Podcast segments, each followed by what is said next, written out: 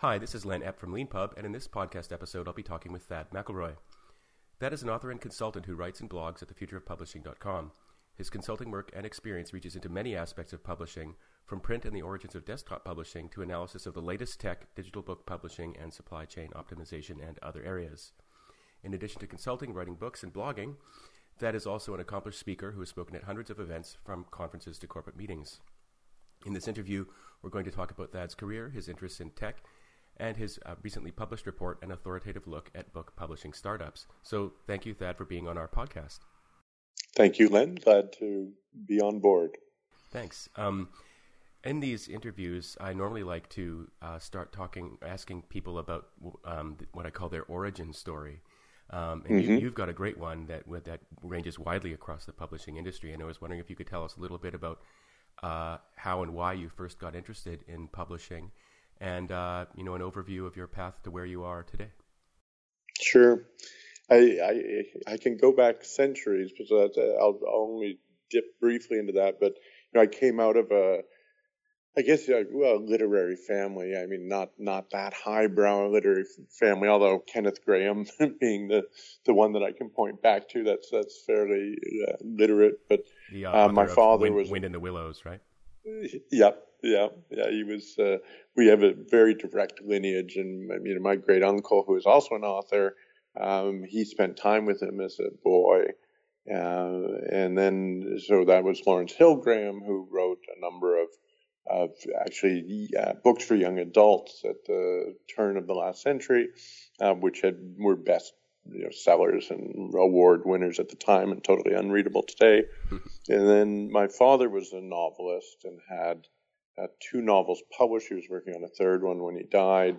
Uh, did a lot of radio work, uh, the Canadian Broadcasting Corporation, which you well know, CBC, um, and so the you know that was sort of a milieu in which I grew up my father always said to me, "Oh, you know, you're not the creative one in the family. You're going to be a, an engineer. It's your sister who'll become a writer, and she does write, but she's not published. But my my interest gravitated to book publishing.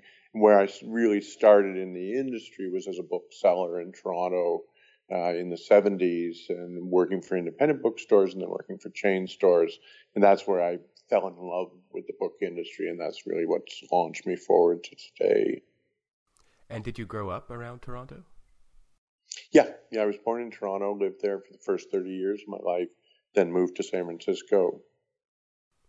Okay, and what was the? Um, I'm curious about your first sort of entry into the publishing industry. Um, uh, you worked for a bookseller, um, and I believe you also yep. Um, early, early on you edited um, a book about a uh, Canadian prime minister as well.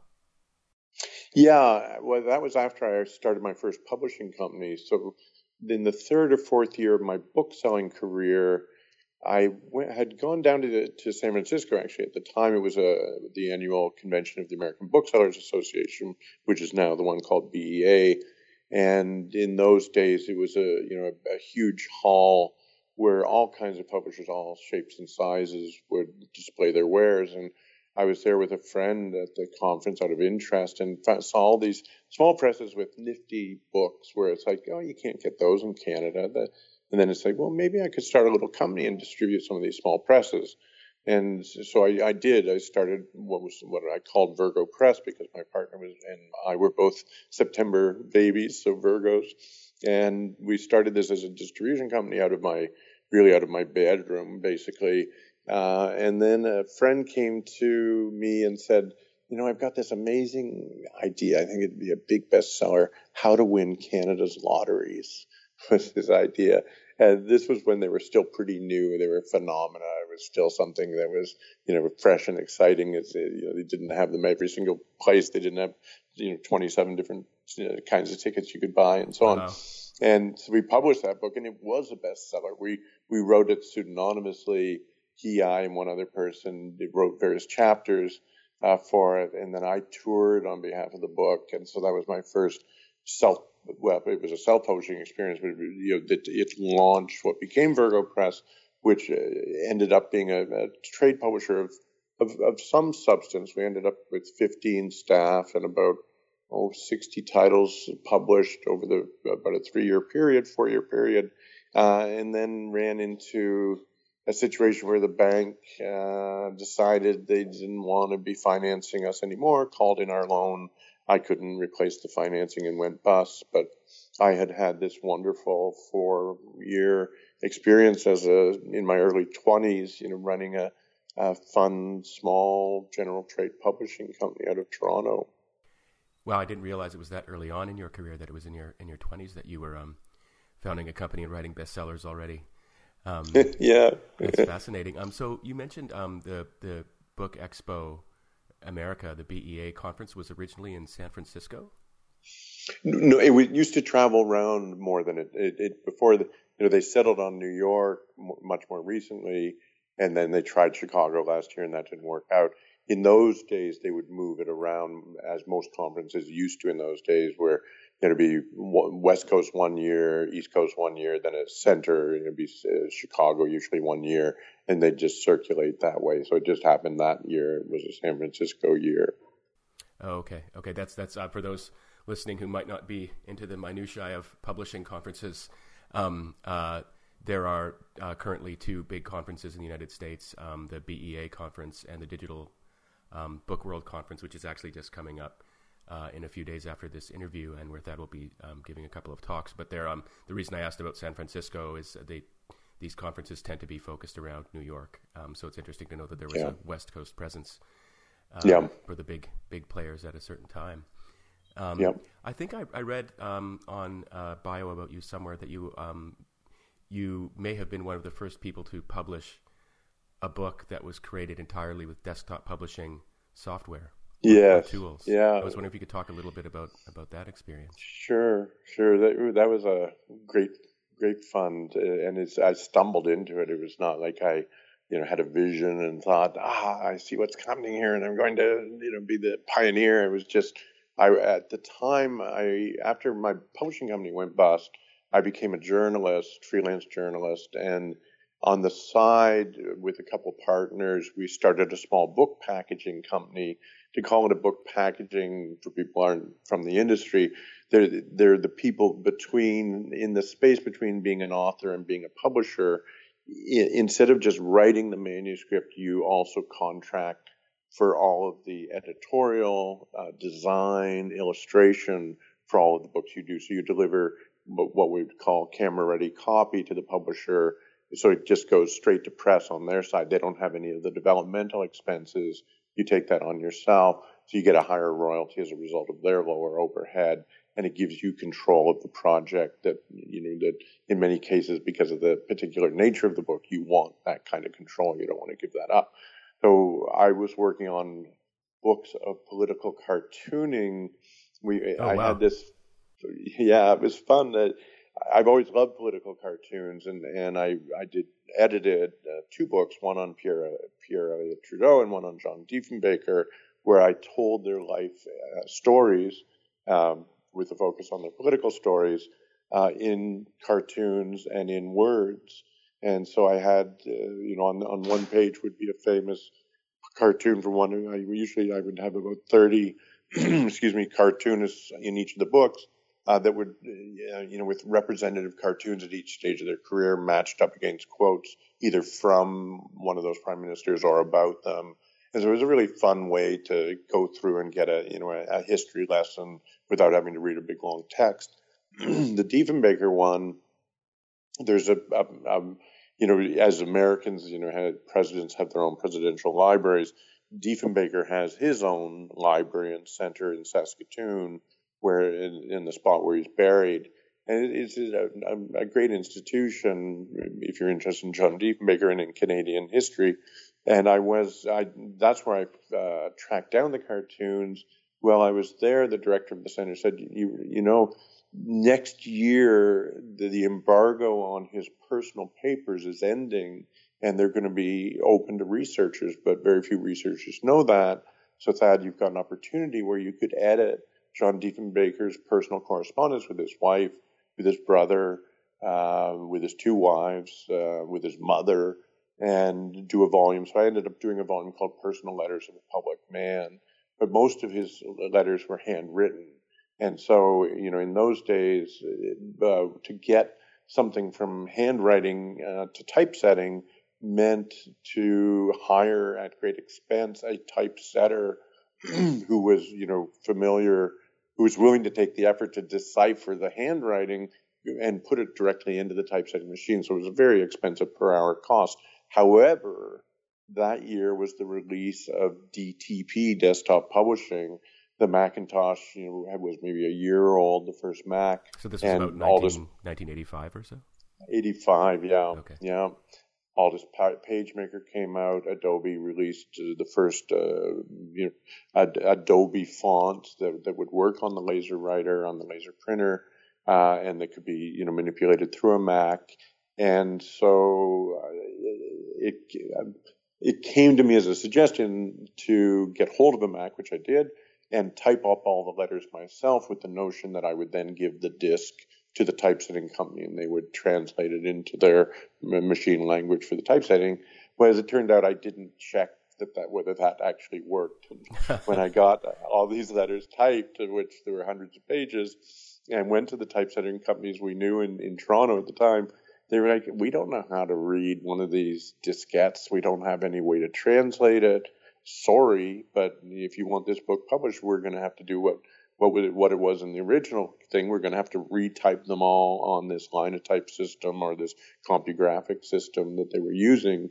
And I was like, oh man, all of that for nothing.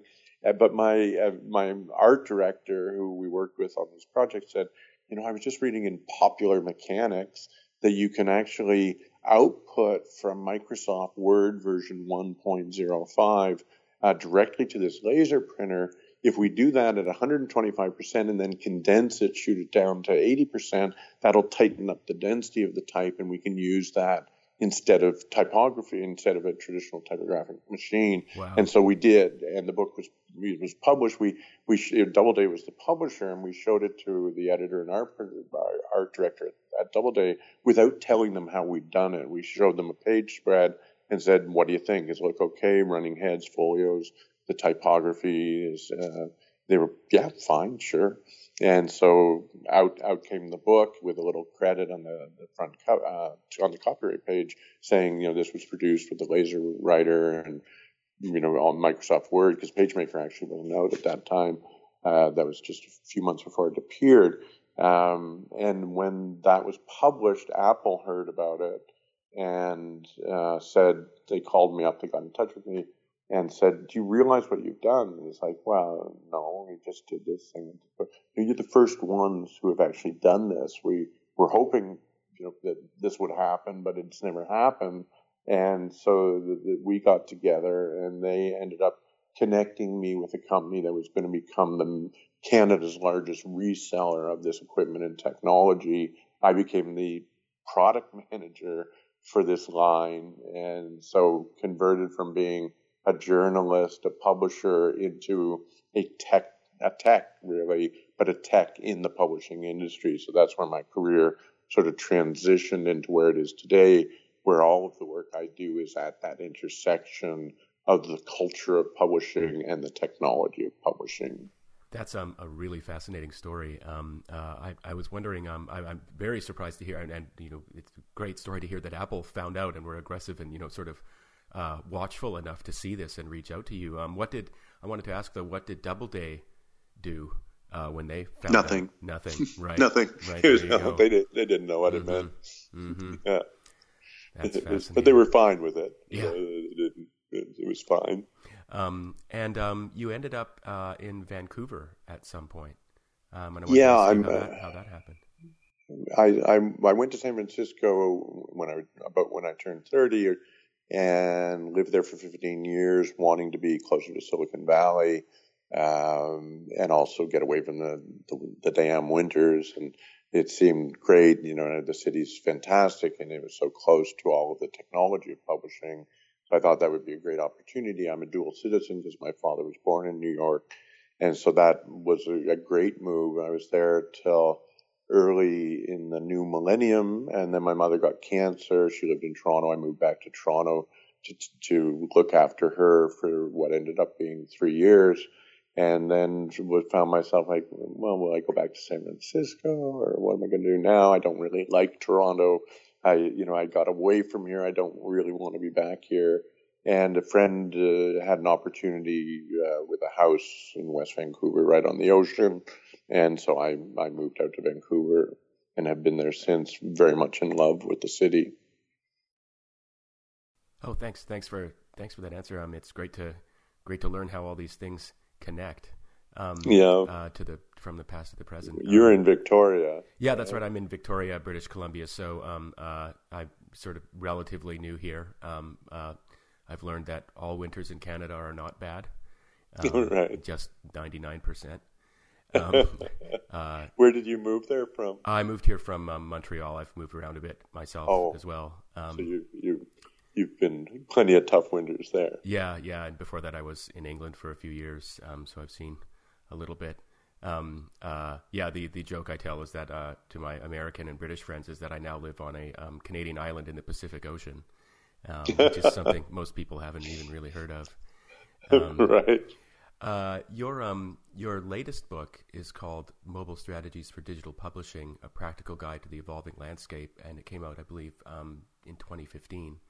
Um, yep. And I wanted to ask you, not we don't need to go into it in depth, but um, uh, what are some of the mobile strategies for digital publishing that you that you write about in the book, and what's your general opinion about the current state of affairs? I guess that is a big question the the thing you know the the core the the core you know kernel uh, that is is most important on this topic is this rec- that everyone has to recognize you know that the, the the smartphone is no longer an adjunct. It's no longer sort of oh I have a smartphone as well or you know I work on a computer and I have this smartphone for when I go out or they have to get their mind around the idea that people have smartphones and then on the side they have tablets and computers. The smartphone is the center of the universe for so, you know for an ever increasing majority of the people that are owners of, of electronic devices. And so for publishers, you know, they, they, who have always seen the smartphone as some kind of you know lowly adjunct to be you know at best accommodated. My message is no, no, no, no, no start by thinking about the smartphone when you're developing content that you should be thinking how is this going to display if someone's reading on on a smartphone? And then you can figure out what it's going to look like as a printed book. Because you know how to do that. You know how to make printed books. You've been doing that you know throughout your career. But do you know how to make something optimal for us for a smartphone? Of course they don't. And they're they're not you know they're still eh, not getting their mind around it fully.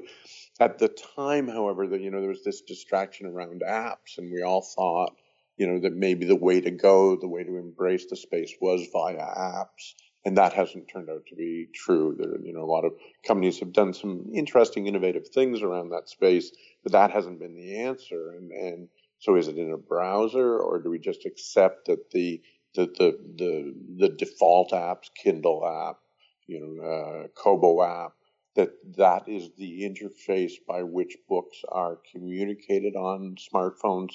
Well, as of today, yes. Is that the way it's going to be over time? I don't think so. I think there's a lot of transition still to take place. But my overall message to book publishers is start with the phone and work backwards from there. And do you think publishers are uh, heeding that message? No, not at all. not at all. And uh, why do you think that is? publishers are are you know I, I don't I, is it, I'm trying to say it nicely, right? Mm-hmm. So uh, publishers are not known to be technology adept. Um, it's not been a tech, you know, a technology industry, and even though I, it is now a technology industry, which is a you know a big argument I, I try and push to people. And in my presentation, one of my presentations next week at DBW, I'm trying to convince the audience is like, in the same way you should be thinking mobile first, you should be thinking technology first. You should be thinking of your publishing company as a technology company that also does these interesting artistic craft, uh, cultural artifacts. But this has to take place via technology.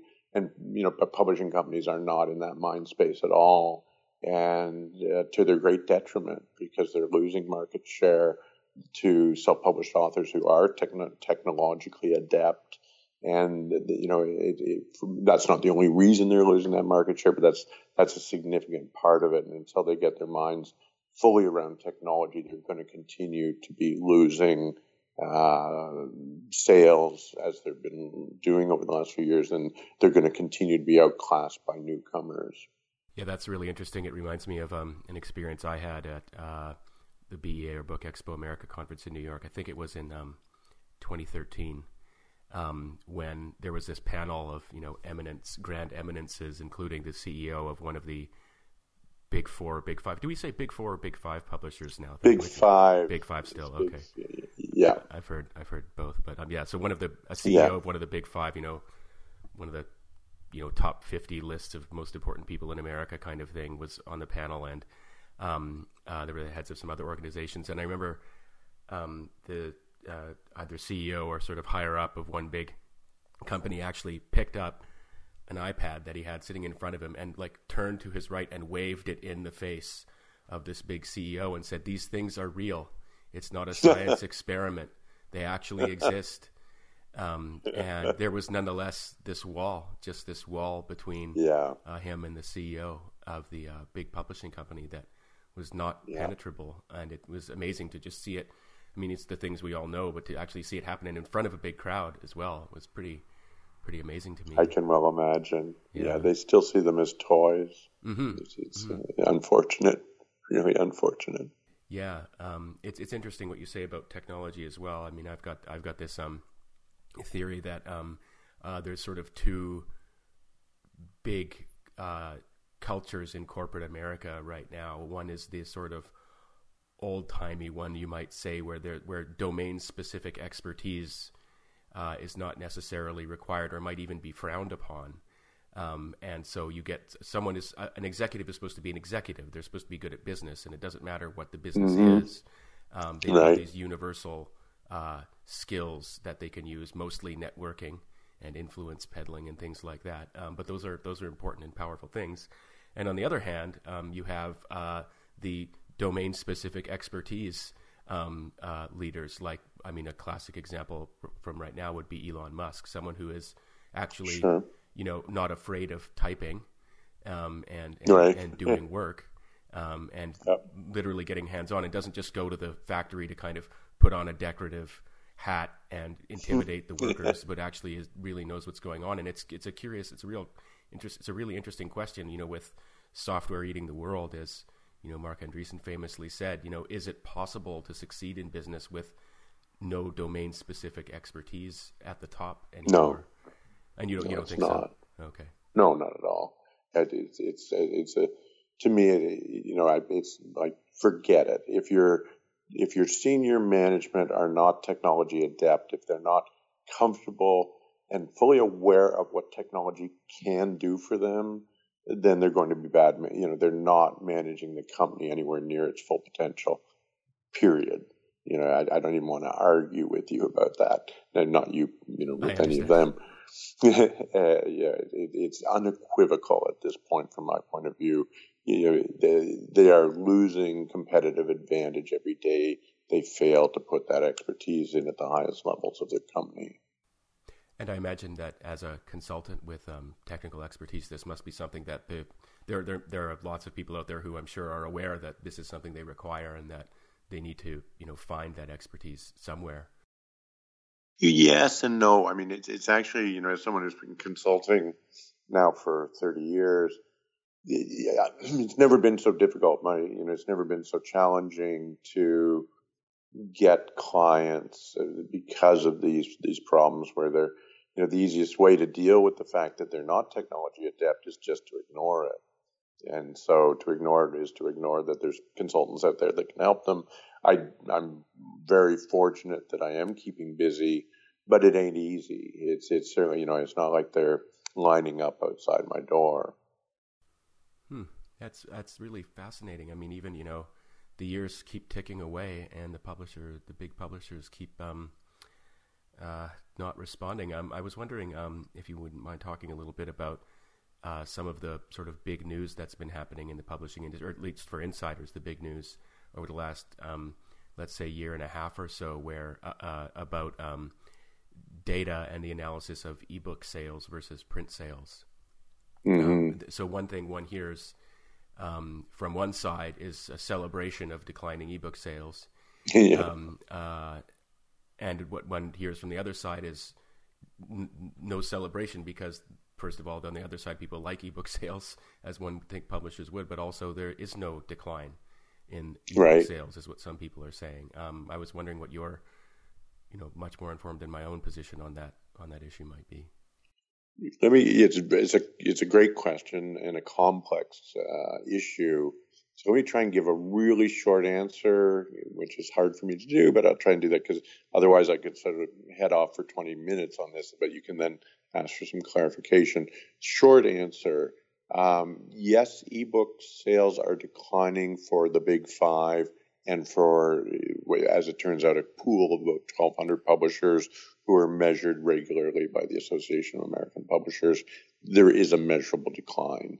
Um, the factor that seems most uh, certain to be the reason for that decline is the fact that the, the prices have gone way up uh, as a result of a legal thing that went on between Apple and the publishers and the Department of uh, Competition in the U.S. So you know, gave the publishers the ability to up the prices, and they did uh, and ludicrously so in my view. But they did, and you know, coincident with that, the sales have gone way down, and so it does appear very much. There's one other issue, but that seems to be the biggest one. At the same time, self-publishers are growing, growing, growing. They've reached some kind of a plateau recently, but this, the growth has been enormous over the last decade in self-publishing, and so all of that, you know, 90 seven percent of self-publishing activity is digital, not print. And so, you know, all of where the you know big publishers are saying our sales in ebooks are down, well, these other people who really are your competition, and you, then you know part of what they can't get their mind around is that well, this little person, this little self-publisher, they're not my competition. Well, en masse, they are your competition, and there are tens of thousands of them, hundreds of thousands of them, and they are succeeding where you are failing. And how are they succeeding? both by in pricing, of course, but in understanding the technology and where the technology intersects the marketing. They understand that far better than the large publishers. And you know, so that's that's the real story of ebooks. They're no, they're not declining overall. Um, I uh, watched an interview with you um, on YouTube. Uh, it might have been with Joanna Penn. Um, oh yeah, in which you talk about, or, and, and uh, sorry, I read a little bit about you in the last couple of days in preparation for this interview, so it might have been another re- uh, source, but um, where you talk about there's a kind of irony where um, Amazon is obviously gigantic um, and Yeah. is uh, a preoccupation of publishers um, and, and self publishers, um, but actually, books, which it was known for initially, um, are a very small part overall of what Amazon does. Um, and so Yeah. the, the irony is that although books and ebooks, even you know, themselves as a smaller subset of book publishing generally, um, are you know to the rest of us huge. It's a huge industry, right? You know, the book publishing industry is like 150 billion dollars a year worldwide. It's bigger than than other forms of media. But uh, for Amazon, they're so big that books are a small part of what they do, and yet they somehow just effortlessly dominate um, uh, all these other companies, and these companies have become almost entirely reliant on, or, or you know, existentially dependent upon Amazon doing its job well um, Yeah. in their world. Um, and I was wondering if you, what your position might be on, you know, if you were, you know, CEO of a big five publishing company, or if you had been for the last ten years, um, what what would you do uh, with respect to Amazon? Yeah, that that's the huge elephant in, in the publishing room, and you know, there's a lot of antipathy towards Amazon, and understandably so. But forget forget that they, you know, they're almost all of my clients. Amazon is now their largest single customer and growing. Uh, Amazon, you know, the numbers suggest that Amazon controls about 75% of ebook distribution in the United States. So you know, uh, most of my data, I'm I'm very U.S. focused, even though I'm Canadian based. My career was built in the U.S., so you'll forgive me that Sure. My figures generally are U.S. reference. Uh, in some cases, I've also got Canadian data, but generally speaking, as we're used to, you know, the publishing industry in Canada pretty much mirrors, you know, the, the structure of the U.S. company with some very significant differences. Mm-hmm. But anyway, but to, to use U.S. data is not to greatly mislead about Canada. But uh, my apologies, I don't have. Oh no, that's okay. Exactly we, the specifics. We're we're based in Canada, but basically our you know same same audience with uh, audience. Yeah, yeah. Good, good.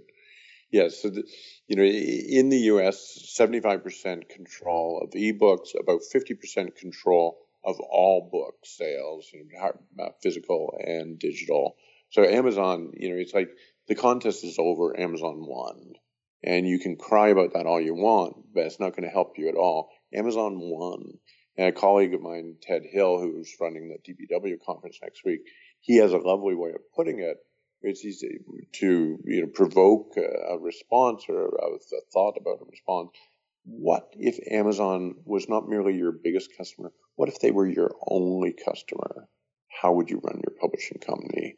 If they literally took over the rest of the market, which in fact, you know, I mean, if you track the, the trend, at some point, you know, that's not a completely ludicrous thing, but as a brain exercise, it's really important to think through if there is only one distributor and that distributor is Amazon and we know how they behave, what does that do to publishing? Well, you know, it's not all negative because Amazon's a fabulous marketer, you know, and uh, you know, as you're uh, suggesting in what you say, uh, you know, that you know, yeah, books are an insignificant portion of their revenue, but part of what makes Amazon so awesome, awe-inspiring, is that the markets they don't even care about from a fiscal perspective. They, they, you know, they run them as if that was the only thing they did. And so in book marketing, they continue to be incredibly innovative, incredibly aggressive and you know it's, it's they're not getting you know it's not getting any easier to work with Amazon in the same room because you have to pay attention to every little movement they make, all of which are you know designed to sell more books, but also for Amazon to sell them at the expense of any other company. They've decimated Barnes and Noble. It's just you know mm-hmm. Barnes and Noble. You know it's just a very sad uh, last few years for them and you know, it, it, one can be critical of Barnes and Noble, and there's lots of reasons to do so. But you know, if you or I were running Barnes and Noble, we would have run it into the ground too, because you you know, competing with Amazon is a a mug's game. You just can't do it.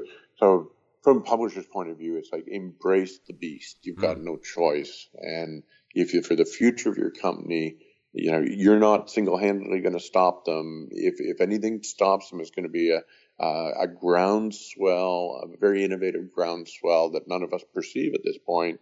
Uh, but it ain't going to be you trying to single-handedly, you know, work against them. And so for all of my clients, I say, you know, embrace them wholeheartedly. You know, put on a big smile, even though you don't feel it, because mm-hmm. these are the people that are selling your books better than anyone else in the world. Yeah, that's a that's a great great and you know in my experience um pretty original answer. Um, uh, it's it's just so fascinating. You mentioned Barnes and Noble. I mean, watching and and the um, the Apple and big publishers controversy from before. I mean, it's just it, it really is in its own way a kind of fascinating comedy. Um, uh, you know, hmm. uh, I remember reading a quote I think from the uh, president of Barnes and Noble blaming declining sales on the election in the yes. U.S. because people were yeah. people are afraid and they're just staying at home watching cable all day. yeah, and you know, I mean, of all the things, and I, there was um, I think it was a, an article in Publishers Weekly where they referred to uh, the price fixing uh, scam that was happening at right. the high levels of the publishing industry as a, I think it was a government imposed uh, price yes. reduction. the willful, right. the willfulness of it uh, is the thing yeah. that really fascinates me. That because it it indicates that underneath, people kind of know what they're wrong about and why they're wrong. Um, but there's something about what's happened in the last 20 years to publishing that a certain type of person just can't face up to. Um, mm-hmm. and, and, there's nothing. What's interesting is that it's not like some kind of deep economics that you're watching or like business strategy. It's something psychological. Um, yes. E- even at positions of you know prominence uh, and responsibility, uh, nonetheless, it's yeah. this very it's down to some personalities um, and their Yep. own preoccupations and the um, I guess the uh, what to many I mean what to you was like something you accidentally discovered, which was the empowerment that comes from new technology. To other people was um, you know uh, Armageddon Day. Um, Yeah. uh, Yeah. and and it's been you know sort of uh, they just see the um, things they associate with publishing, uh, which were material like you know, typesetting and stuff like that, falling away and falling away and falling away, and they feel like I think at least my view is that they feel like we're losing literature or we're losing Yes. knowledge because we're Right. not doing things on paper anymore. Um, and It's preposterous. yeah, and there's this this I mean really interesting conflation of the uh, the subject with the material. Um, hmm uh, uh, and yeah, that's, that's The artifact. the artifact. Yeah, yeah. Yeah. Um, Yeah. We, we have to get away from the artifact, from Yeah. the concept of the artifact. We have to look at each media or medium, media, however you like to do that, um, as you know, as an enabler, as a as one more opportunity to get the word out, to um, bring in new readers, to bring in new opportunities. These things are enablers. Uh, they're not artifacts. Um, what, one thing you're saying there that reminds me of uh, like something a colleague told me 25 years ago. He says the only sustainable competitive advantage is understanding and adopting technology faster than your competitors. And the point of that with book publishers is business is debugged. We know how to run book publishers in the traditional way. That there's nothing left to discover there. There's nothing you can know that your competitor doesn't know. The only thing you can know that your competitor do- doesn't know is how to, for example, use metadata more strategically than they do, how to uh, maximize the efficiencies of the EPUB format better than they do, understanding the supply chain and how metadata informs the supply chain faster than they do. Aside from that, you you have no competitive strength, and that to me is is sort of the summation of where we we stand as an industry. Technology is the only thing that's going to you know save you. Let's put it that way. um, on that subject, moving uh, from the big to the small, I suppose. Um, uh, you very recently, just um, three days ago, um, released a report called "An Authoritative Look at Book Publishing Startups in the United States."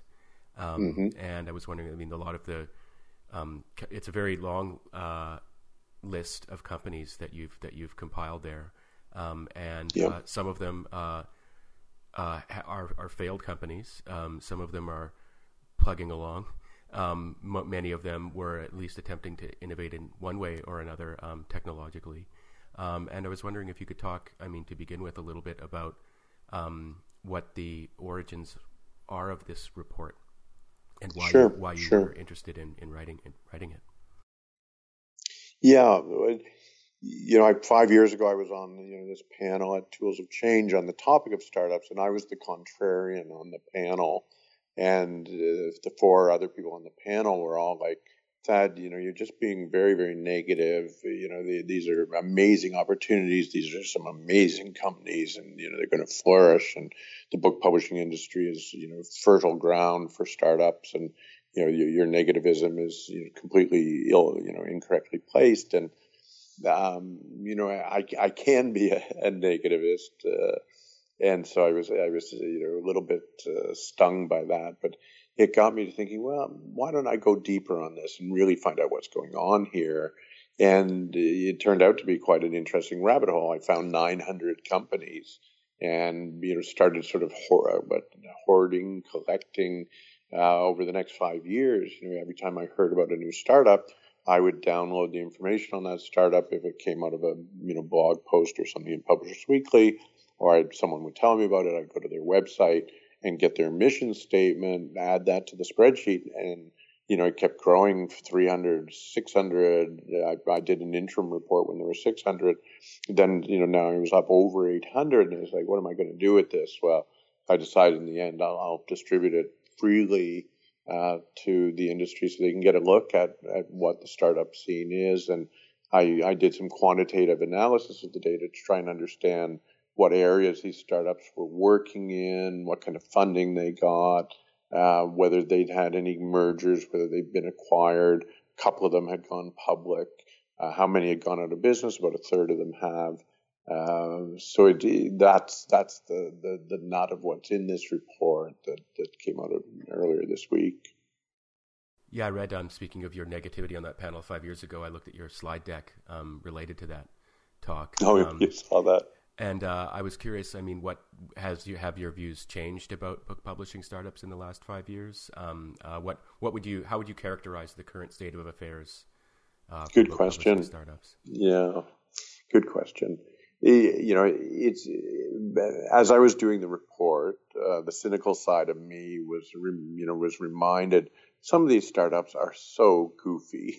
They're just like, and, and, not only, you know, is this, you know, startup number 231 goofy, uh, that's just number, um, but then you find out that startup number 427 is is got the same idea and launched six months later, and so we have one goofy idea that's you know has not made this company successful, and another company is coming in with the same goofy idea, and they're going to try and do it too. And so uh, there was a lot of that, you know, where, where that I, as I was building this list, you know, and I'd find out of a new one, I'd think, oh, a new startup, going to add them to the list. Oh my God, their mission statement is the same as 23 others of these startups that, you know, a third of which are already out of business. And so, mm-hmm. what what I saw going on there is you know that there's a cult of startups, right? You know, and I pointed out a little bit in the report, but you know, we know it, right? I mean, the the media, you know, whatever newspaper or website you're on, you know, as long as that company can say we're a startup and we're looking to disrupt this or that, uh, the the media eats it up because the public eats it up because there are so many glamorous stories around you know the, the magic you know billions that can be made out of you know out of thin air six months after startup. So i understand what the allure of that is but people have to you know get down to earth a little bit more and realize that just because they said they're a startup just because they're enabled by the web just because there's you know mark zuckerberg exists doesn't mean this is a good idea or that this company is going anywhere. So you know that's the downside on the other hand, you know, what you've got is a lot of smart people committed, you know, willing to, you know, put their careers and, and their livelihood on the line to try and bring some real innovation to the publishing industry. And that's a great thing. And that's something that, you know, I, I keep reminding myself of that, you know, bottom line is like Thad, forget about the dumb ones. You know, focus on the interesting ones. And so I'm hoping in the months ahead on my blog to you know profile uh, as many as I can that are the ones that are the most innovative, the most intriguing, even if they're you know very very small.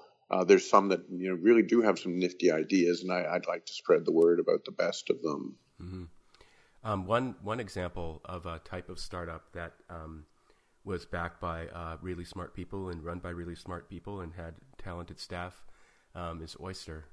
Um, yes, and uh, I, I, bring them up um, uh, not to pick on them, but because their particular approach was very interesting. It was a subscription based model. I mean, in the end, they had a they had um, uh, a bookstore, but primarily their business was aimed at people who they believed would pay a monthly fee to have access to loads of books.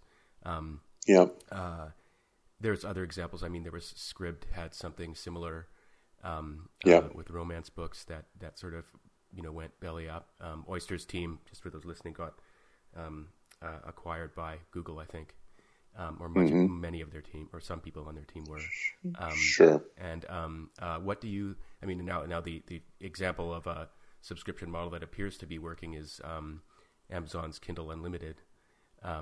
Uh, yes. Although that's a that's a very curious piece. And I was wondering what your opinion is. You know, looking back on the last couple of years, do you believe in uh, book subscription models? Do you think there's something that can succeed for a business? And on the other side, do you think it's something that a self-published author um, should put their material into? Right. to me, and you know, at the time, you know, it's easy now retrospectively because they have failed to say, well, it wasn't a good idea. But at the time, before they failed, there was a lot of hype surrounding it, and I was thinking, like, subscription model, all the books that you would want to get hold of, isn't that called the public library? I think I already got that. and I don't pay, you know, an annual fee, and and I, I you know I can get hold, and if if that you know if my branch doesn't have it, they have inter branch loans and so on. So the only thing that made sense on the subscription model to me was this kind of in, you know instant access, um, not having to go through the queue at the library or get on you know for the popular books. You have to wait a couple months till it, if you want the ebook version until it becomes available, or even the print version. Sometimes you're on a list for a couple months.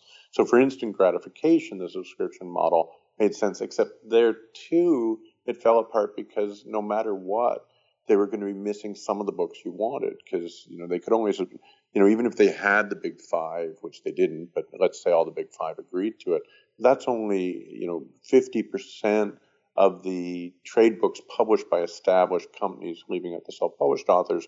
Only 50% of the books published each year in the united states come from the big five. So you know, the, and the, it's another several thousand publishers that you need to sign up if you want the other 50% so that you know they were it was never going to be a place where I you know where I could say to myself, oh, I'll just go on to Oyster because I can get it right away. I can go onto Amazon and I can buy it right away, and you know, so there's that's already available to me, and it's only a few bucks, and I can have it instantly. So the, the, the subscription model to me was never a profoundly smart idea, and what Oyster ran into was a you know a particular problem whereby they you know couldn't get the publishers on board, and so they had to pay way too much for these books, and so it was not economically feasible, which hastened their demise. Uh, you know, is still in business uh, for various reasons, but virtually all of the subscription ones that are on my list, you know, have gone out of business.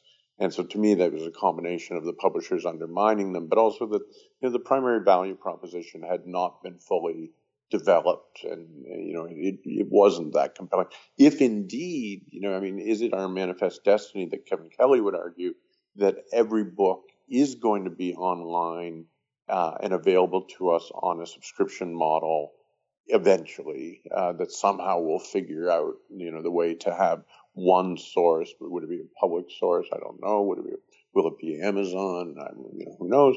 Um, but sort of our manifest destiny or the way it would best work for people is yes, you could access any book at any time, you know, in the moment that you're interested in doing it. You don't have to purchase it. You can either, you know, have either borrow it with some sort of funded subscription model or whatever it would be. You know, that makes sense to me over time. How we're going to get from here to there, I don't know. And um, if you were uh, advising a self-published author or a group of self-published authors, would you um, recommend to them that they try uh, Amazon's um, Kindle Unlimited. Kindle Unlimited, um, and put it in there. Yeah, that's another tough one. Go ahead. I was just going to say, yeah, for, for, those who aren't listening, one of the um, interesting things about this service is that Amazon, a if you're a self-published author and you put your book in there, um, a uh, Amazon imposes some restrictions on you on what you can do with your book and where else you can sell it and how much you can sell it for and things like that. But also, as I understand it, um, they the, money that obviously for a subscription service just goes into a big pool, and then uh, an inherent and inescapable part of the process then is that you have to decide how to divvy up the money, um, and that that that uh, calculation is entirely up to Amazon. Um, and I think their latest way of doing it is to um, look at how many pages have been read in your book. Yeah. Um, and then this is something that immediately uh, a lot of uh, enterprising characters began taking advantage of by figuring out, for example, that Amazon wasn't actually counting the pages that were looked at. It was just looking at the highest number page that had been looked at. So what people right. were doing was basically putting up more or less fake books that were hundreds of pages of long, let's say, and then having a link at the beginning of the book to the last page of the book um, and then that would be sending the signal yeah. to Amazon that someone had read all 580 pages of cat, cat, cat, cat, cat. Um, uh, and so there's there's there there is this inherent sort of murkiness to what goes on and in in in the subscript in a subscription service like that.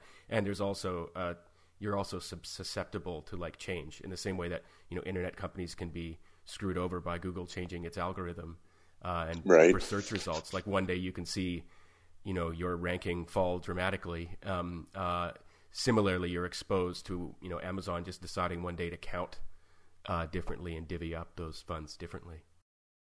Yeah, it's a hornet's nest, absolutely. And you know, so let's think of the downside of it. The biggest downside is they demand exclusivity.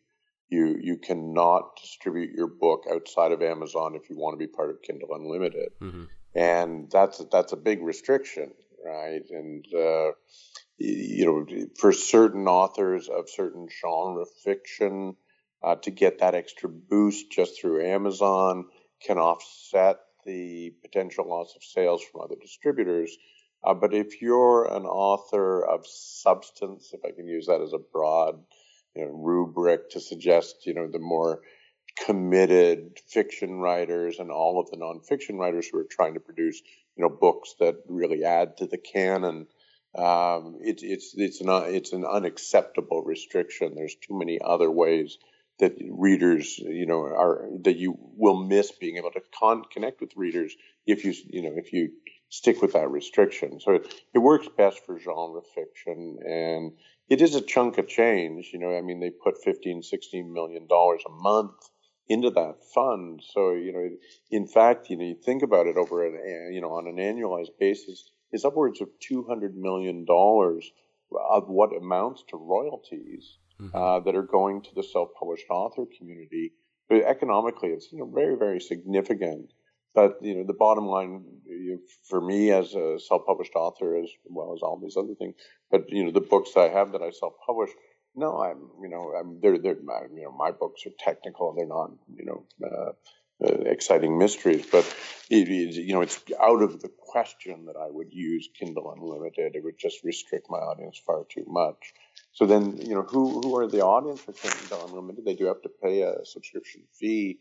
But it's it's you know, the, in the old days, uh, you know, we, it, when there was only romances were the only really consistent uh, genre where you know, like Harlequin in those days would publish weekly and you get a new book every week and it, you know there was a, a, defined audience of people who wanted a new romance per week and they weren't particularly fussy as to which author. They they would you know they liked a particular sort of subgenre within romance but that that's spread now where there's a lot of people who feel the same way about certain kinds of mysteries certain kinds of thrillers. They like to get a book a week or even more than a book a week and this fulfills that. You know there's enough good stuff in ku that it's cheaper to be a subscriber to that than it would be to buy those books individually. But that's a pretty narrow use case.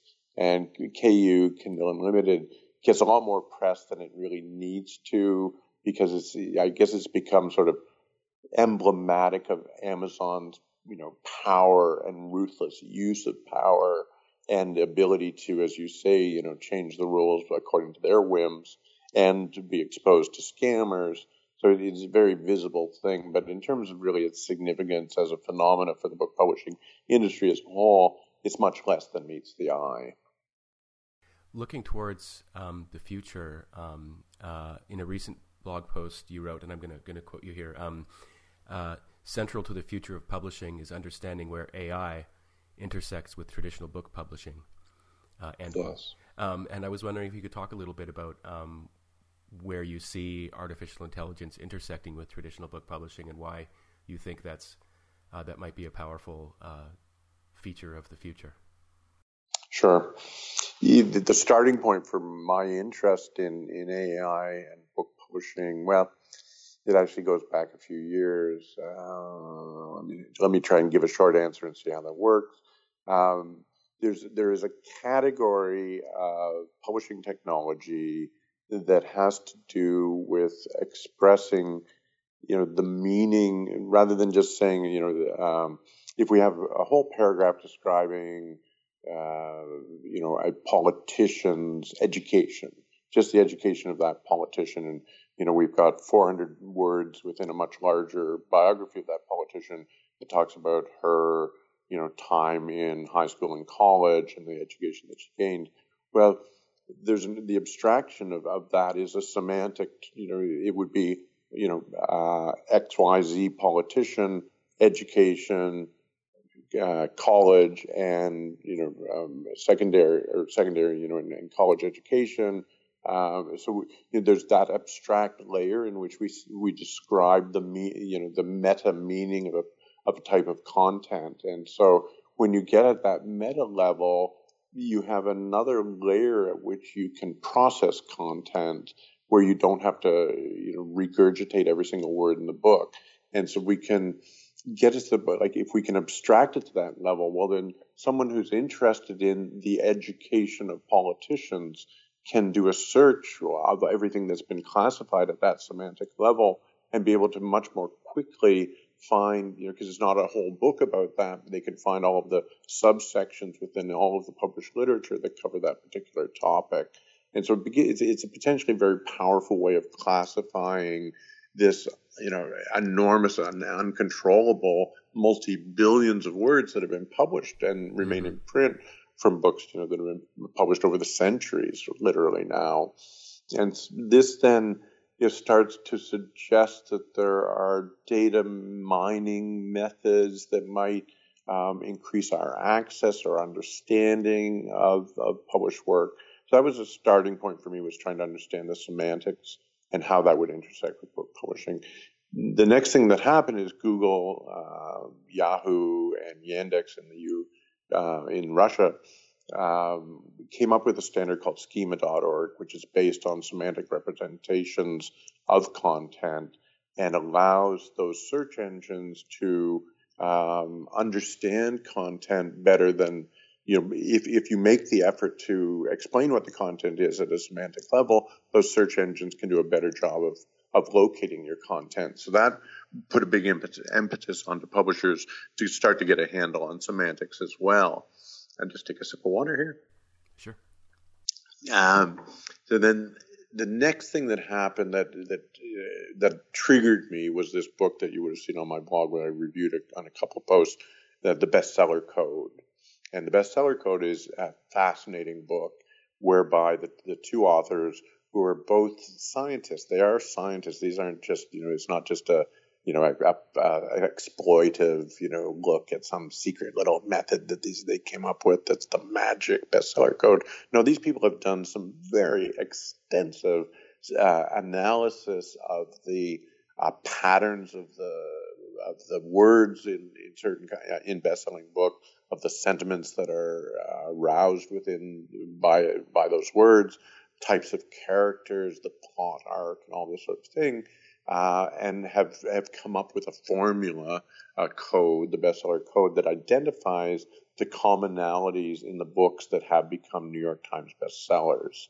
And while they aren't willing to offer it as a prescriptive, i.e., do this, your book will become one of those bestsellers, the, the, their interim report is really what the book amounts to, where they're able to say, we have in fact come up with a, a scientific quantification of, of books, you know, so using the techniques that we now um, put under the broad rubric of artificial intelligence, things such as sentiment analysis, text mining, uh, what, what, what else to be in there? Uh, mm-hmm. uh, but you, you know what I mean. So there are a whole um, set of, of uh, secondary technologies that are thrown under the, the umbrella of artificial intelligence. And so this was the first really big, uh, obvious uh, use of the tools of AI towards a specific outcome. And, you know, it certainly as a publisher, every, you know, you just have to start scratching your head and saying, okay, so could I use some of this text mining, sentiment analysis to evaluate incoming manuscripts and be able to make some kind of a qualitative assessment based not just on a human reading of that book. Well, maybe you could. We don't. We you know, this is some of the questions that are posed by that.